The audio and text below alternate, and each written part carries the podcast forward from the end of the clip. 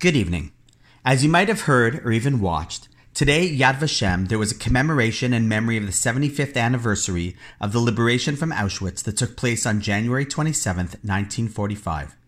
I would be remiss if I did not in some way address or dedicate tonight's Jewish learning to the memory and in the merit of the six million holy victims who were innocently and brutally murdered. There were some tremendously moving words shared from various world leaders as well as the Jewish leaders. And there is much to say, question, study, mourn, and reflect upon. In fact, an infinite amount, to the point that no words could ever be appropriate. And I, for one, would not be able to adequately address such an endless topic of pain and healing. However, I would simply like to share a story which I remember hearing many years ago, which sticks with me to this very day, and hope it resonates with you as well.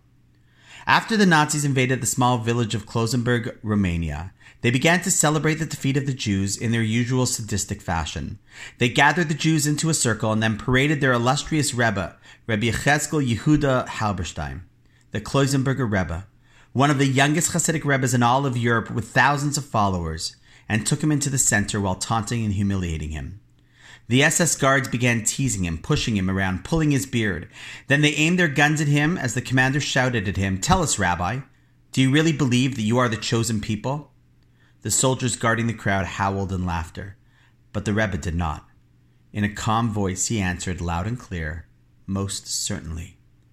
The officer became enraged. He lifted the rifle above his head and sent it crashing down into the Rebbe's skull. The Rebbe fell to the ground. There was now rage in the officer's voice. Do you still think you're the chosen people? He yelled. And once again, the Rebbe nodded his head and said, Yes, we are.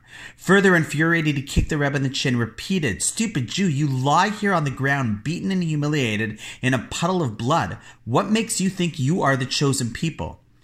With his mouth gushing blood, the Rebbe replied, As long as we are not the ones kicking, beating, and murdering innocent people, we most definitely are what God intended to be as the chosen people.